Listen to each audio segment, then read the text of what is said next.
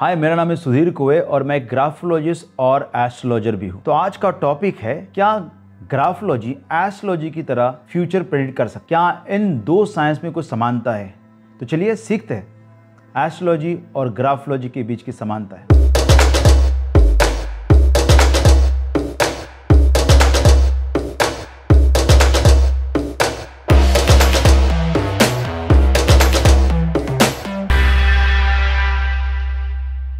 सबसे पहली बात वॉट इज़ ग्राफोलॉजी ग्राफोलॉजी एक ऐसा साइंस है जो आपकी हैंडराइटिंग से मन, मस्तिष्क के बारे में बताता है। वॉट इज़ एस्ट्रोलॉजी एस्ट्रोलॉजी हमारे जन्म के साथ कौन कौन से ग्रह कहाँ पे बैठे हैं, उस हिसाब से हमारा व्यक्तित्व कैसा होगा और हमारी लाइफ कैसी होगी, ये दोनों प्रेडिक्ट करता है। अब दोनों के बीच में क्या विभिन्नता है, उसके बारे में बात करते हैं। तो चलिए जानते हैं वॉट इज़ एस्ट्रोलॉजी एस्ट्रोलॉजी एक ऐसा साइंस है जहाँ पे जैसे ही आपका जन्म होता है तो जन्म होते समय आकाश में किस तरह से ग्रह, नक्षत्र, तारे है, उस हिसाब से आपका पर्सनली कैसे होगा, आपका माइंडसेट कैसा होगा और आपके जीवन में कौन कौन सी गतिविधियाँ कैसी होगी, ये डिसाइड करता है। ये एक ऐसा साइंस है जो जन्म के साथ ही आपके साथ जुड़ जाता है, इसमें आप किसी भी तरह का मॉडिफिकेशन नहीं कर सकते। ये फिक्स्ड है।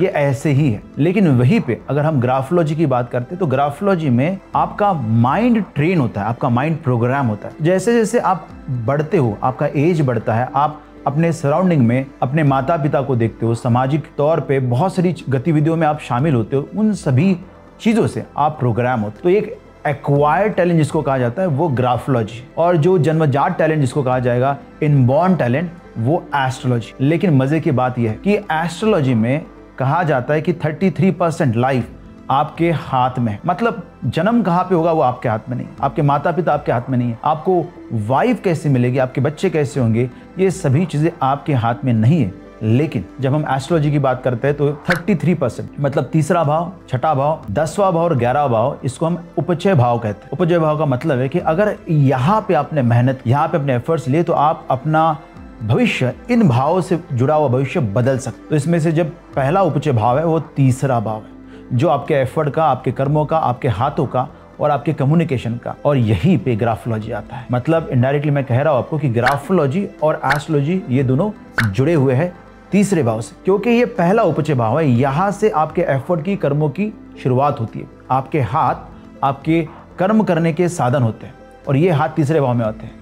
जब आप कोई भी चीज़ लिखते हो तो वो कर्म आप कर रहे हो, आपके एफर्ट्स आप उस लिखावट में डाल रहे हो। तो जैसे ही आपने ए लिखा बी लिखा, या कोई भी लेटर लिखा, आपने एक कर्म कर दिया। हमेशा कर्मों की बात होती है, तब हम कहते हैं कि मन, वचन और काया, ये तीन लेवल पे आपके कर्म होते हैं। तो मन के कर्म को जो पहला मैनिफेस्टेशन मिलता है, वो होता है राइटिंग जैसे आपने कुछ सोचा, आपने लिखा और वो पेपर पे आ गया, ये पहला मैनिफेस्टेशन है आपके विचारों का मतलब आपके कर्मों का, जो मन के लेवल पे आप करते हो। इसी वजह से जब आप ये कर्म बदलते हो, जब अपना राइटिंग बदलते हो तो आप अपना फ्यूचर भी बदलते हो। अब हम लोग बात कर रहे हैं एस्ट्रोलॉजी और ग्राफोलॉजी की समानता की। एक जगह से ही एस्ट्रोलॉजी और ग्राफोलॉजी दोनों कनेक्ट हो रहे इसी वजह से जितनी भी चीज़ें आप एस्ट्रोलॉजी में करते हो, वही ग्राफोलॉजी में करना बहुत आसान है।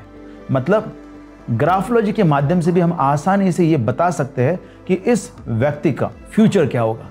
इस व्यक्ति का भवितव्य क्या होगा? लेकिन, जैसा कि मैंने ऑलरेडी आपको कहा है ग्राफोलॉजी बात करता है फ्यूचर को बदलने की, क्योंकि ये उपचय भाव है। इसका मतलब अगर आपने थोड़ा सा एफर्ट लिया, थोड़ा सा भी मेहनत लिया तो आप अपनी लाइफ को बदल सकते हो। इसका मतलब है कि हम चाहे एज अ ग्राफोलॉजिस्ट तो आपके फ्यूचर को बड़ी आसानी से हम प्रेडिक्ट कर लेंगे, लेकिन ये करना गलत हो जाएगा, क्योंकि यहाँ पे बात हो रही है लाइफ को बदलने की उपचय भाव की। इसी वजह से ये बात जो आपने बोली वो सही है कि ग्राफोलॉजी के माध्यम से हम आसानी से फ्यूचर बोल सकेंगे, लेकिन बोलना नहीं है। क्योंकि अगर आपने बोल दिया तो वो बदलने की क्षमता भी आपके हाथ में और ये बदल सकता है। इसलिए हम कभी भी ग्राफोलॉजी में फ्यूचर नहीं बताते, हम संभावनाएँ बताते हैं। हम कहेंगे कि ये व्यक्ति का राइटिंग ऐसा है और ये ऐसा ही व्यक्ति रहा तो आने वाले कुछ दिनों में ये उसके साथ होगा।